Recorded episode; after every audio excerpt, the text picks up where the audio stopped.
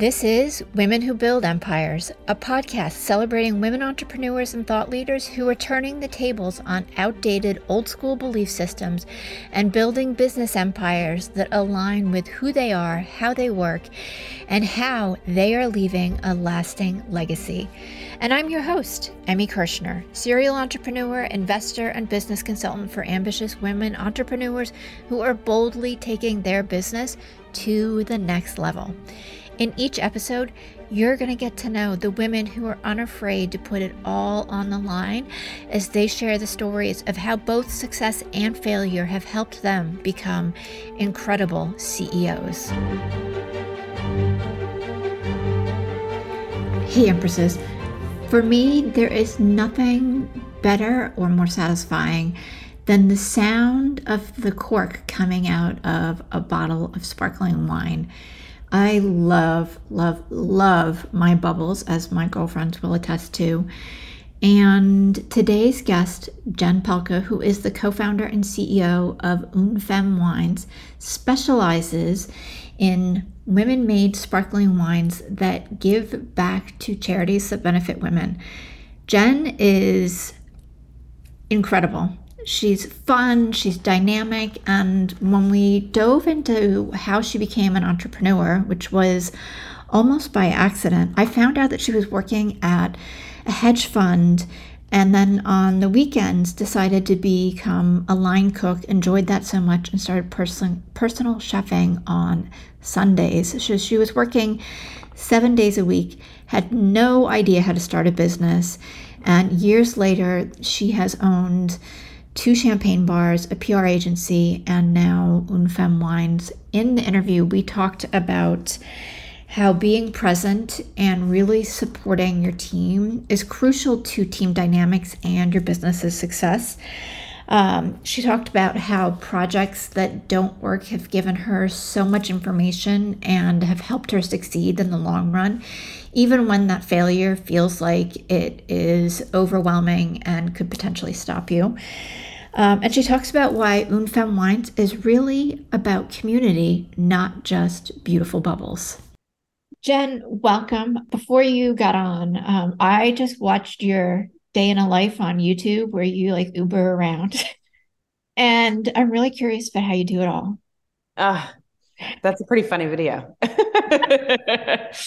Spoiler alert, I don't really bicycle all around the city, but I didn't even um, know that you could do that through Uber. So that was my one of my takeaways. One of one of your takeaways. Yeah. I mean, I have done it a little bit, but I I more am on my more on my feet. But yeah, I mean, I definitely juggle a whole bunch of balls all at one time. But the the great thing is I've got an incredible team and the more they grow, the more responsibility I give them. And so I try as much as possible to get pieces off my plate and to be available to them for strategy and making connections and all of those kinds of things. But yeah, of course, any entrepreneur, we we're always running all around to try to get everything done. Yeah. I mean, I'm here in my four walls yeah. most of the time, but on any given day, the number of different projects I'm touching is pretty diverse. Absolutely. Um, um, we'll include that video in the show notes in case anybody wants to check oh, it out. But you're like everywhere all at once. It's amazing. um, and with that, why don't we share like you're running a couple of businesses? Well, that video actually was shot a few years ago when I was running the Riddler Champagne Bar and Magnum PR. Um, and those two companies I chose to kind of step away from. So I ended up winding down Magnum and so that I could focus on the Riddler. And then I ended up adding an additional Riddler location. So we had one in San Francisco and one in New York. Mm-hmm. Um, but then COVID hit and it was incredibly challenging to try to keep them open, especially not when I was living on the West Coast and our New York team was um, running the show um, in New York during COVID. Um, so I, at that point, had launched Une Femme the sparkling wine brand as our house wine within the Riddler. And so kept that going, but mm-hmm. ended up making the business decision to close down the two locations of the Riddler. So these days I have one business. This is the first time in a while. I've only had one. Um, and I'm full time focused on building and growing um, this amazing sparkling wine company that is focused on women made wines that give back to charities that benefit women. Is so phenomenal because as we talked in our initial conversation, my business and the podcast, but my business in particular is focused completely on women on women and helping them scale and grow their businesses. And I love that more women are doing more things and creating more businesses that support and help us thrive. Um, I think that's so important right now. But what is it about Une Femme that makes it so special outside of amazing women? Um, well, first, first and foremost, we really start with the wines. You know, we learned so much at the Riddler, um, having exposure to incredible champagnes and sparkling wines mm-hmm. from across not only France, but um, sparkling wines across the US and other winemaking regions. And I found that there were so many incredible female winemakers who were making really special, really beautiful wines. Um, and so often our guests would come in and we would feature wines made by women and uh, people would ask us where can i find wines like this when i go to a retail store or when i go to a restaurant how can i find wines made by women i care about this now like these are things that we as consumers increasingly realize that we can pay attention to that we can be some supporting small businesses or large businesses um, with leadership that that we are sort of mission aligned with and um, we wanted to create a brand explicitly that was all about supporting women. And we feel really proud to do that. And every day we try to think of more and more ways that we can support women across the board. And how do you find different winemakers? Because just for my own educational purposes, I'm sure some of the people that are listening to women winemakers aren't necessarily owning vineyards. That's correct. That's correct. So we don't actually own any vineyards. Um, we partner with women winemakers in Champagne who do own their own vineyards. Um, and then also in California, those who do not, but who work with vineyard partners. So the distinction essentially between a vineyard and a winery, and I would say a brand, the vineyard is like the physical farm location where the vines are grown. The winery is a facility where the grapes are brought into and turned into wine. Sometimes those are in the same place. In most cases, they are not in the same place. In most cases, wineries are actually pretty industrial. Um, they're not always these incredibly beautiful, majestic places that you get to go visit when you're on your, you know, girls' trip to Napa. Uh, some of them are, but those are those are a unique category. And then um, for us as a brand, we work with several different, many different vineyard partners um, several different winemakers and then also different like wineries or you know facilities where we're actually making the wine okay and how do winemakers make the magic as far as how they're they're creating and making the wine it's you know a combination of many different factors one is thinking about what our house style is or what their particular point of view is and it really always starts in the vineyards. So, first and foremost, like where is that vineyard located? What is the climate like? What is the soil like? What are the farming conditions like? Um, and from there, second piece is like, what are the grape varietals we're using? So we have a big focus on champagne varietals. So in Champagne, in France, um, it's i mean truly the best. Champagne is an incredible region because it is it's quite large. It takes like two to three hours to drive from one side to the other. It's one of the most northernmost wine growing regions in the world and certainly one of the coldest climates. So it's typically quite cold and quite gray and pretty rainy very overcast. And that is one of the reasons why it's such a great wine growing region for their two classic grapes, Chardonnay and Pinot Noir, because mm-hmm. those are grapes that do really well in that that kind of climate. Um, and they get so much acidity to them because of that climate, as opposed to um, in California when we grow Chardonnay and Pinot Noir, they get a tremendous amount of sun, so they become very juicy grapes. Um, mm-hmm. Um, so it's just a, a distinction in in style. So um, but then all of it comes down to also like once you're in the winery itself um, choices around blending choices around sugar content choices around acidity um, and then also how long the wines stay in the bottle or in the barrel whether they're getting oak contact or not um, all of those components. So it's um, equal parts art and science and a lot weather which yes. of course we cannot control. the magic yeah. part, well, one of the magic parts. What are women winemakers doing differently um, that is making what they're creating so special outside of We're Amazing? Yeah, it's such an interesting question. There's a lot of conversation in the wine world about wines that are feminine in characteristic or or masculine. Um, obviously, there are all kinds of complicated questions around how we talk about gender. And I think the conversation around gender has evolved so much in the past several years. But I have noticed that a lot of female winemakers care a lot about sustainability. Mm-hmm. They care a lot about nourishing the land. Mm-hmm. Um, they care a lot about craft. I mean, it's hard to say like women do one thing, men do something different. But um, I have noticed that um, a lot of women care about those sorts of things. And that certainly is the women who we are aligned with certainly do as well.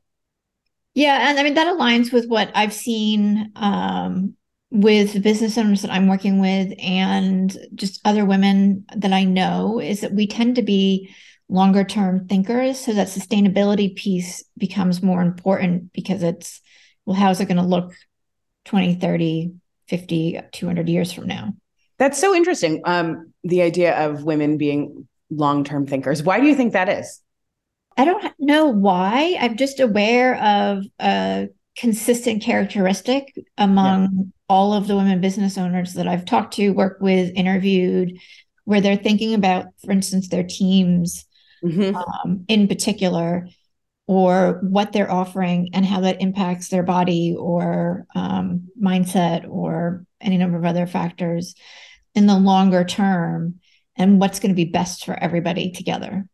Yeah i think it's a really good point. It, we i think as as women uh, so often become the caretakers and not only i think now is it like the caretakers of our families and our friends but to a certain extent the earth because we're thinking about future generations and the impact that uh, what we're doing now will have on others i think also as you see more women in positions of leadership whether it's as artists or CEOs or beyond, we are empathetically, I know I can speak for myself, thinking about the long term well being of our team members. Mm-hmm. You know, mm-hmm. we had two team members this week whose family, we had family members independently pass away. And they were both like, oh my gosh, like I need to get back to work. And I was like, take a couple days, take whatever you need to be with your family. Like remember the person who you loved who passed away and come back when you're ready. Like there's no project that is so urgent for these people that them being back and being distracted um is gonna that falling off the to-do list is gonna be catastrophic for the long term of this mm-hmm. business like what matters to me the most is that we have team members who are going to be with us for a long time who are going to feel nourished and a part of something larger than themselves. And part of that is, yeah, of course, like having the space to care for yourself so that when you are at work, you can be present, you can be engaged, and you can do a great job. Yeah. But your job is just one small part of your life. Yeah. And I think it's important to be really present. Absolutely. Like in your job, in your personal life, in other spaces, by giving your team permission to go do and, and have that experience that's painful or and and really sit in their grief and give them space to not worry about everything else they're going to heal faster so true so so so true yeah i mean we have to take care of each other it's absolutely yeah. So that's for me i think it's just really interesting to see some of those as i said those characteristics. And it's not that what guys are doing are bad it's just different. And it is different. and there's a great place to incorporate both. And i love seeing more women really empower themselves and others with what really works for us too. I definitely agree.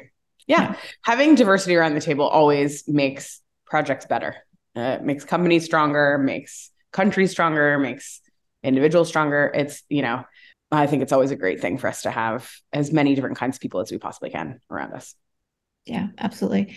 So, what made you want to be an entrepreneur?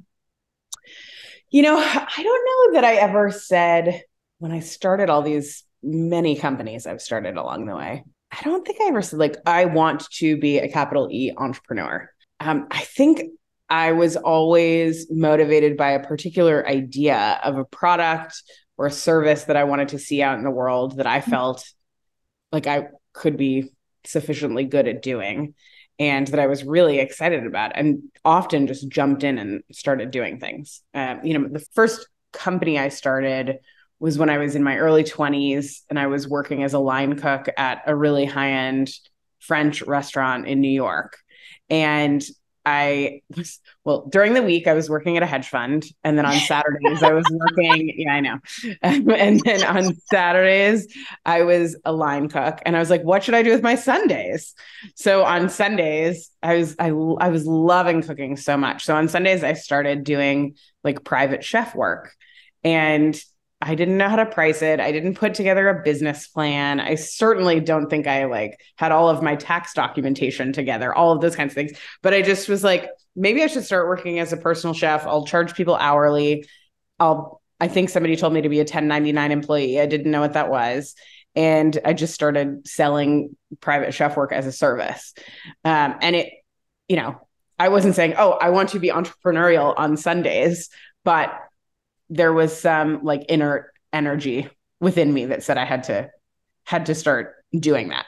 And then later I started a second company I started was a gift basket business featuring really beautiful gourmet food products and cookbooks from like famous chefs around New York and I went to like Chelsea Market and picked up the books and then I and like got the baskets and like put these things together. I created a website and I like sold these things online. It was a terrible business because I truly had no idea what I was doing, but it was just one of those projects that I felt it was like this is a product that doesn't exist in the world and I need to start this. So, you know, I wouldn't start a small business like that today, but I think you learn so much by starting projects that don't work.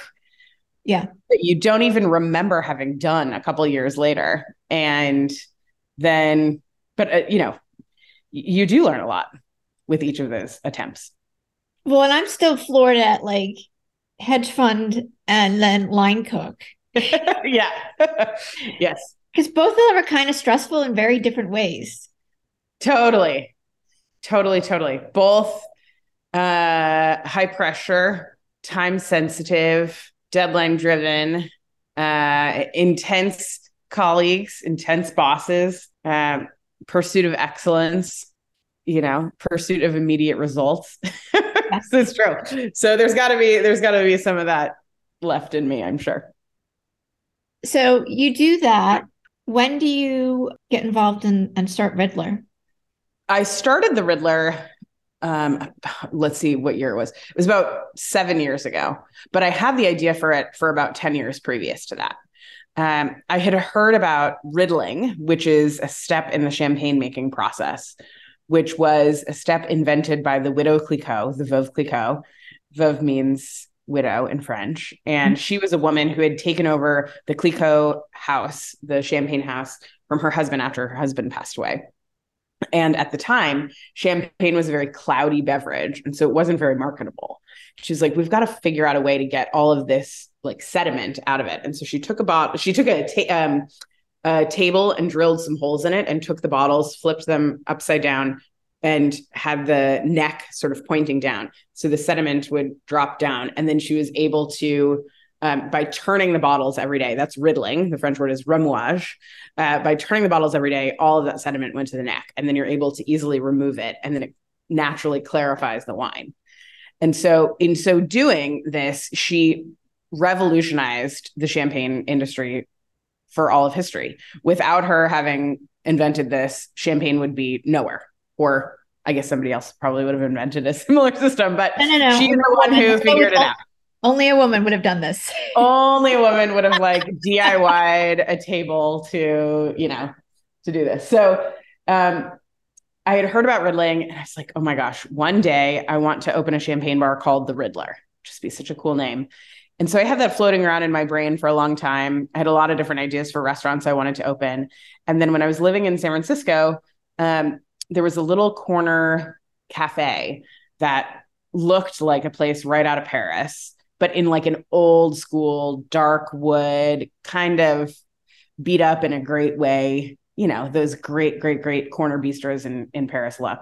And I was like, that place would be perfect for the Riddler.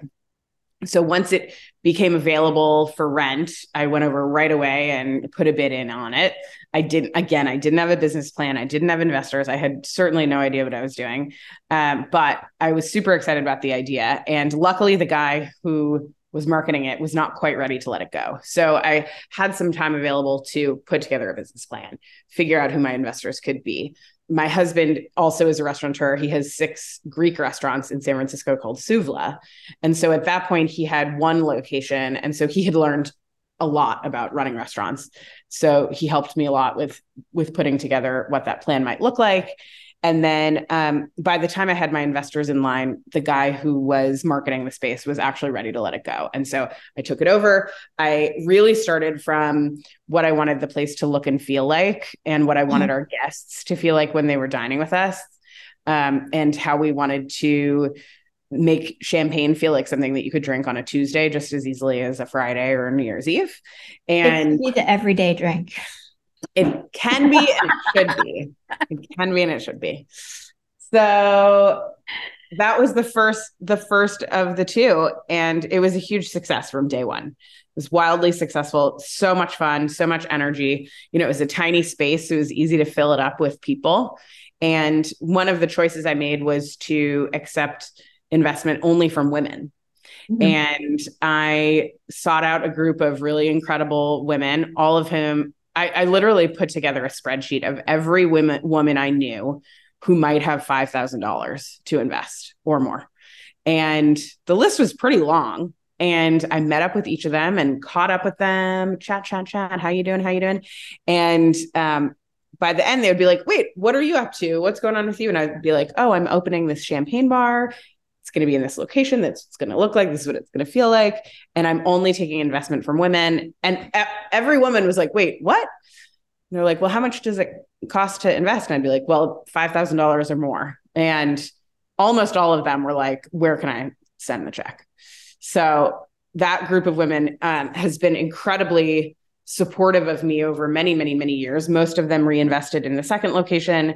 Um, and then unfortunately, we had to close both of them. And most of them um, have still been incredibly supportive and, in fact, invested in Une Femme after the close of the Riddler. So I think um, one one piece of advice I always give to entrepreneurs is number one, only take money from people who know and understand that they could lose it. Right. And I still to this day am so I still feel guilty that those two spaces didn't work out and also very like emotionally tied to them. But mm-hmm. people who are investing also have to understand that entrepreneurs sometimes don't make it through. And well, who would have predicted COVID? Who would have predicted COVID? Exactly.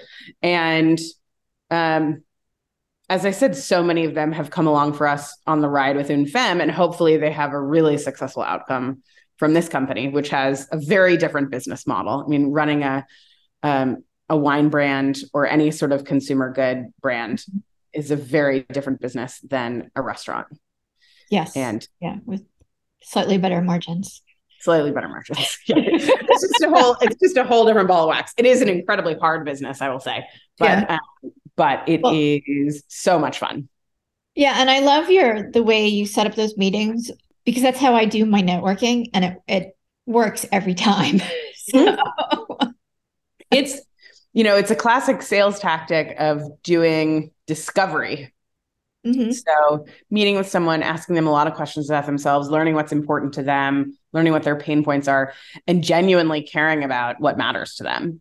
Yeah. And then figuring out, okay, could this person, could my product, could my service be of benefit to this person? And if so how? And then positioning it through the lens of what you understand about that person. Um, and a lot of times i would have conversations with people and it would be like clear that this was not somebody who would be a great fit for and i might mention it and maybe they would or maybe i wouldn't even mention it because it like wasn't the right thing for them. But right. um, i do think genuinely being curious about what potential partners or investors what their lives are about and what they're interested in it does help you in the end because it just helps you to understand like what motivates people. Yeah, and it's for me it's the relationship building too because it's Absolutely. It's more than just hey, give me some money. Right. The thing that I have never done, except we recently did a very large fundraise. We did an institutional raise and did a $10 million raise from um, private equity and VC and some family offices. And that, because you're working with professional investors, that the expectation is a little bit different, where you are sending them a deck and very detailed projections and explanation about your previous history and all of those components. But aside from that, I typically don't pitch like from a deck. Like I never walk someone through a deck. I always just try to have a conversation with them. Mm-hmm. Well, so, yeah. I mean, I think that's the most authentic way to start the whole process. Totally. Yeah. Absolutely. Definitely is. So, what do you love about uh, Une Femme the most? What do I love about Une Femme the most? I love our team for sure. That is no, there's no doubt there. Okay. My my favorite part of the work is number one, I get to work with an incredible co-founder who is my brother. And he and I have an amazing relationship. Um, he and I are 12 years apart. I'm the elder. So okay. he's still in his 20s. I just turned 40. Um, so he's at a different point in his career, but he has also started and sold a couple companies. We're both very entrepreneurial. Um, and he does everything behind the scenes, and I do everything, you know, sort of in terms of sales and marketing. Mm-hmm. Um, and then we both lead, I lead the sales and marketing team. He leads the ops and business side of the team. Okay. And we now have a team of 16 people who are incredibly talented, so smart, so interesting. Our CMO was at Anheuser-Busch for over 10 years. Our head of sales was at Moet Hennessy for over 10 years. So they all bring so much interesting experience and they've hired these incredible teams of very, very talented people who are pretty senior in their roles who come to the table with amazing ideas and a lot of credibility and expertise. So I love learning from them. That's the thing that gets me most excited is learning from each of them every day. And then uh, beyond that in addition to that is just our community of of customers mm-hmm. who really have come to to think of Une Femme as like part of their identities almost we have so many women who send us selfies and and videos and stories about opening these bottles for other women in their lives who mean so much to them and you know i i believe that that the biggest impact that we can make beyond our charitable partners is by gathering women together and getting women to celebrate one another. And that champagne doesn't have to be about showing off that it can be about showing up for the people who are in your lives who are really important to you. And so yeah it's all it's all about community i think for me. It sounds like it. It is. It is. I mean that's you know what we're here to do is like connect with amazing people, most of whom are women, but not all. yeah. You let some guys in to kind of balance. Of course, out, of course. Right? My brother, our head of ops, our head of finance. We've got a lot of amazing, and my husband. I mean, we've got so many amazing men around us. It's cool to see in this modern world men supporting women just as much as as we all need and deserve. It's an mm-hmm. important thing. Yeah, absolutely. How do you how do you find time to do it all? Like, how do you structure your day? I don't. That's, that's I what I, say, I want the productivity tips. we number one, we don't have kids, um, and my husband and I don't want to have kids. Um, mm-hmm. I've never really wanted kids. Um, I think it's still something that is hard for women who don't want kids to talk about. Um, there's always this like question of like, can you not have them, or like, are you sure you don't want kids? Like, whatever. That's anyway. I do not have kids and do not want kids. So that saves me a huge amount of time, energy, resources, etc. Yes. Um, but I still yes. lead a very, very, very full, active, engaged life. Um, so that's one component. I it, it is hard for me to imagine how challenging it must be for women who do have families um, to be able to juggle it all. Particularly once we get to a phase in our lives where we're also doing a lot of caretaking for parents or other people in our lives. Um, because you know I'm 40 and that definitely I've noticed a huge shift um, amongst my friends of that becoming a much larger component of people's lives. I think that at the end of the day, it comes down to setting boundaries, um, mm-hmm.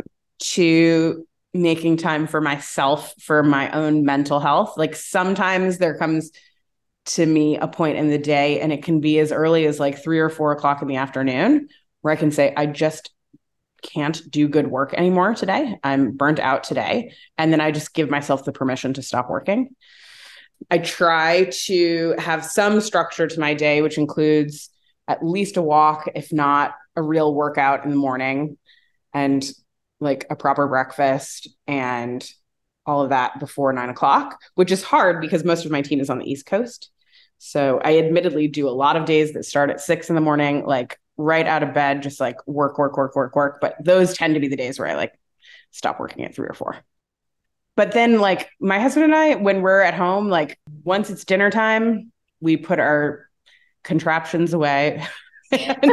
like we, you know, we we kind of digitally detox each night, and then on the weekends, we we never work on the weekends. Like I can count on two hands the number of times in the 11 years that we've been married that we work on the weekends, except for when we were opening restaurants.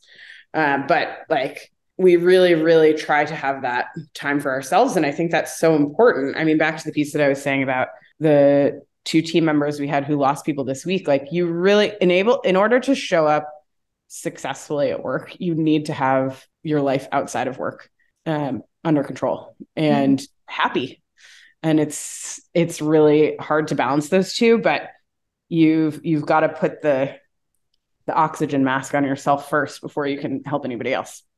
Yeah absolutely. Absolutely. And i love to hear you say that there's days where you shut off at three. Um, for me i tend to start later in the morning but there's there's days where it's like i'm just done. And yeah i'm exactly what you said. Like, I'm not going to do good work. So I can sit here and stare at the computer and type some stuff up, but I'm going to end up redoing it. And I feel so much better the next day having had that break and then being able to dive into everything.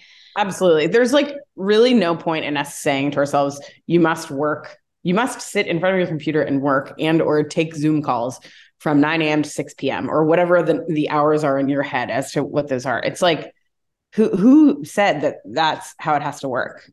You know yeah. i think that we all need to especially now that we live in a pretty virtual world and so many people are working from home things like that it's easy for all of the time to creep into the rest of your life so i just try for myself to have somewhat rigid boundaries around it i'm not perfect at it i'm not even i would say good at it but i certainly aspire one day to get to be good at it mm-hmm. shifting directions a little bit where can um, everybody get uh, Une Femme wines. Well, oh, thank you for asking. Yeah.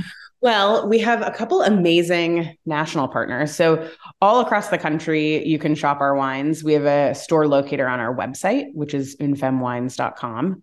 Um, that can show you different places where we're available. You can also ship directly from our website. Um, and then we're at amazing independent restaurants and retailers all across the country. And then we have some big national partners um, the biggest of which is Delta Airlines. So if you're ever flying Delta, we are a global partner to Delta. So we are the sparkling wine on board all Delta planes in the world, which is so crazy. That is so super cool. It's so, so, cool. So when you fly Delta, you can definitely drink Une Femme. All right. Well, yeah. Um, I flew Delta in January, December, December, January. Oh, cool. Yeah. Um, to go see my kid. So Maybe drink Delta more often instead of American. There you go. There you yeah. go. Yeah, you can definitely drink Une Femme on Delta. They make for great mimosas, also, I will say. So that's okay. people love drinking mimosas on planes. Okay. Um, so that's really fun. We also have an amazing partnership with the Ritz Carlton. So if you ever are at a Ritz Carlton or st- staying at a Ritz Carlton, we're by the glass at every Ritz in the country. Okay. Um, and a lot of other Marriott properties as well. So St. Regis and the JW Marriott properties and Autograph Collection. Um, and then we're very excited. We're going to be launching at Target nationwide starting in March. Uh, really? So yeah. Oh my god. yeah. Yeah. Really cool. I looked on your website and there's no real t- real um, retailer. I was going to say realtor. There we go. Yeah. retailer in North Carolina Mm-hmm. Um, there's a distributor. Yep. So, uh, uh, Coming soon to a Target near you. Yeah. Okay. yeah. So Target, we're so, so excited about. Target was my top goal for a retailer, like for a, a launch nationwide. And we will be adding lots and lots of retailers over the next couple years. Um, it takes it takes a lot of time to get into all of these. Oh, I'm sure. All of these, um, whether it's chains or independents, they take a long time. But our goal certainly is to get to some level of like great national availability um, when you're shopping locally. We have great availability in places like California and New York and Chicago and Texas, but um, we haven't had a team in the South yet. Um, and so we're looking to go broader in the South. But um, I'm pretty sure that North Carolina is on the list of the target states that we'll be at. I will be one of your first purchasers. Oh, thank you. thank you so much. Yeah. Yeah. Yeah. We we're so excited. I I love Target just as a consumer. I'm somebody who grew up shopping at Target all the time. And it, to me, uh-huh. it's so fun because it's like so design driven. It's great for all the like cool objects for your house, but you can also get like cute fashion and like all your yeah. beauty products. Yeah. You know, you get it. yeah, because yeah. you go to buy one thing and three hundred dollars oh later. Yeah, yeah. Like never has it ever happened that I've ever been able to walk out of Target without like seventy five dollars worth of stuff, even though I went in to buy, you know, a toothbrush and toothpaste. Yeah. yeah, exactly. Um, there's like some new thing for your garden. There's that you didn't even know that you needed. You didn't even know you needed it. And and it's like, oh, I'll just get this, and then there's the next thing, and the next thing, and next, it, like your cart's full in two seconds. But so so I will true. venture out to our like gigantic Target that I don't go to very often because it's so huge, just to get. Oh, thank you. Yeah. Thanks. Yeah. yeah, we'll be in um all the super targets and then a lot of the larger targets that are not quite super targets but are really big. Yeah. Well, so and we 33 states, I think. So, and then 375 ish stores. Congratulations. Thank you. Thanks. Yeah, it's our, we have an amazing woman who um, leads all of our retail outreach and she's done an incredible job. So we're, we're excited for a big year ahead with a lot of additional stores coming online. I'm clapping everybody. Physically clapping. So what's next? After you have what's next for us? So this year is going to be a big year focused on expanding our distribution across the country and availability across the country. Because the first question that people always ask me is, where can I buy this wine? That's a big area of focus for us. We are interestingly actually exploring some international markets as well. So we're looking at, I'm going to Japan in a couple weeks um, to meet with some potential Japanese exporters. We're looking at Canada, we're looking at Korea, we're looking at the UK. So international is something that we're really excited about this year. We are also launching some amazing community focused programs that I'm so excited about. So, um, we have a program called the Hall of Femme that has been such an incredible um, experience for all of us at Une Femme, where you can see the list of the women on our website. Um, but we we nominated and the community nominated 365 women for us to nominate in all of last year. So a year's worth of women who had all shattered glass ceilings in some sort of a way. And we sent them crates of our wine with a sheet of stunt glass on the top and a hammer. And they literally would shatter the glass ceiling to get to the wine. It was Brilliant. so cool. So cool. Very goosebump inducing when you would see these women like open these boxes. And that program is evolving so that we can broaden it a bit um, to a program called Project Gather, which is going to be getting 2023 women to host events with their friends or with women who are important to them in their lives. And um, you'll be able to get the wines, whether it's at Target or shipped through our website. And then you'll also receive a guide that we're calling the Gather Guide that will be like a discussion guide for you as a jumping off point with this group of women to talk about topics that are big, meaty, interesting topics um, that can help us all to help one another and just explore some of these areas that we all, you know, can go a little deeper on and can support each other as as women. Because we really believe that when you get women together, um, and this is backed by so many scientific studies and whatnot, that like that's where so much institution, like so much uh, progress happens is mm-hmm. women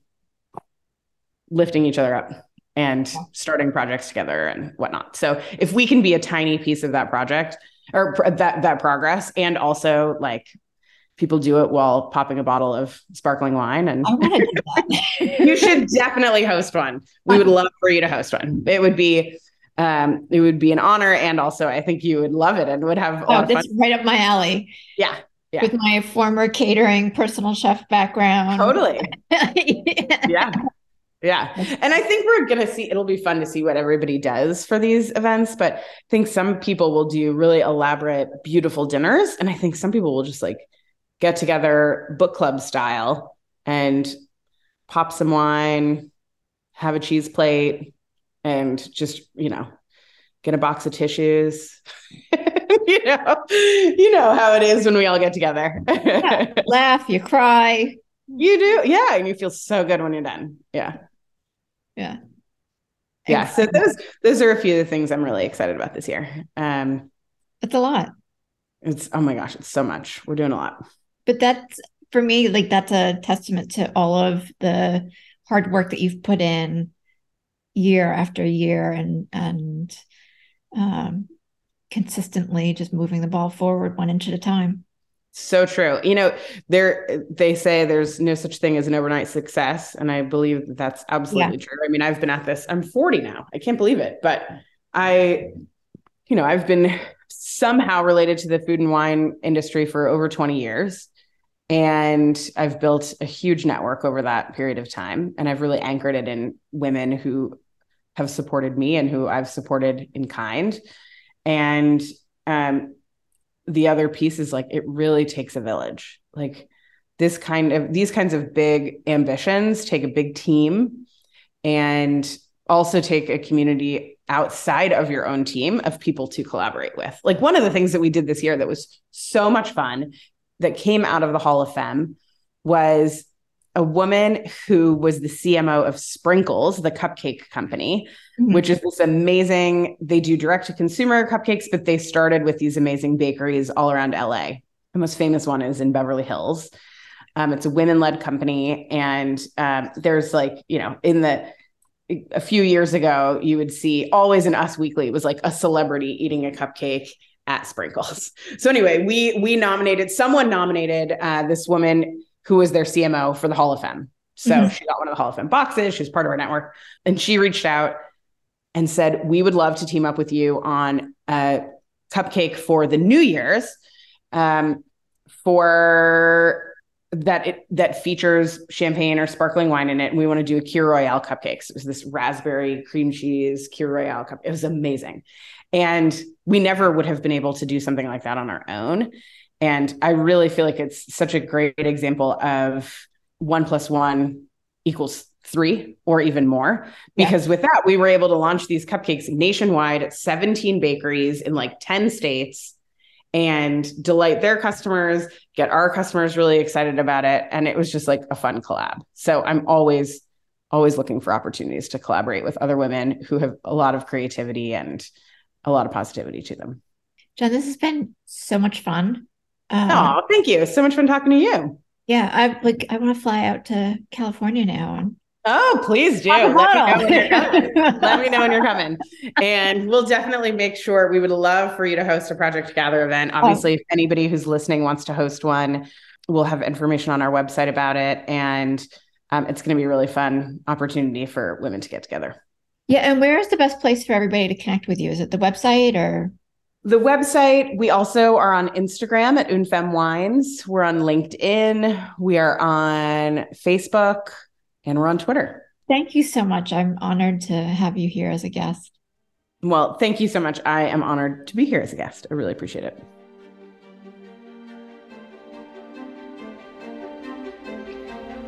It's my hope that you find at least one nugget of value in each episode of Women Who Build Empires. And if that's true, please follow and share Women Who Build Empires with your friends and leave a review on Apple Podcast. Your support is what will help this podcast be found by more women just like you.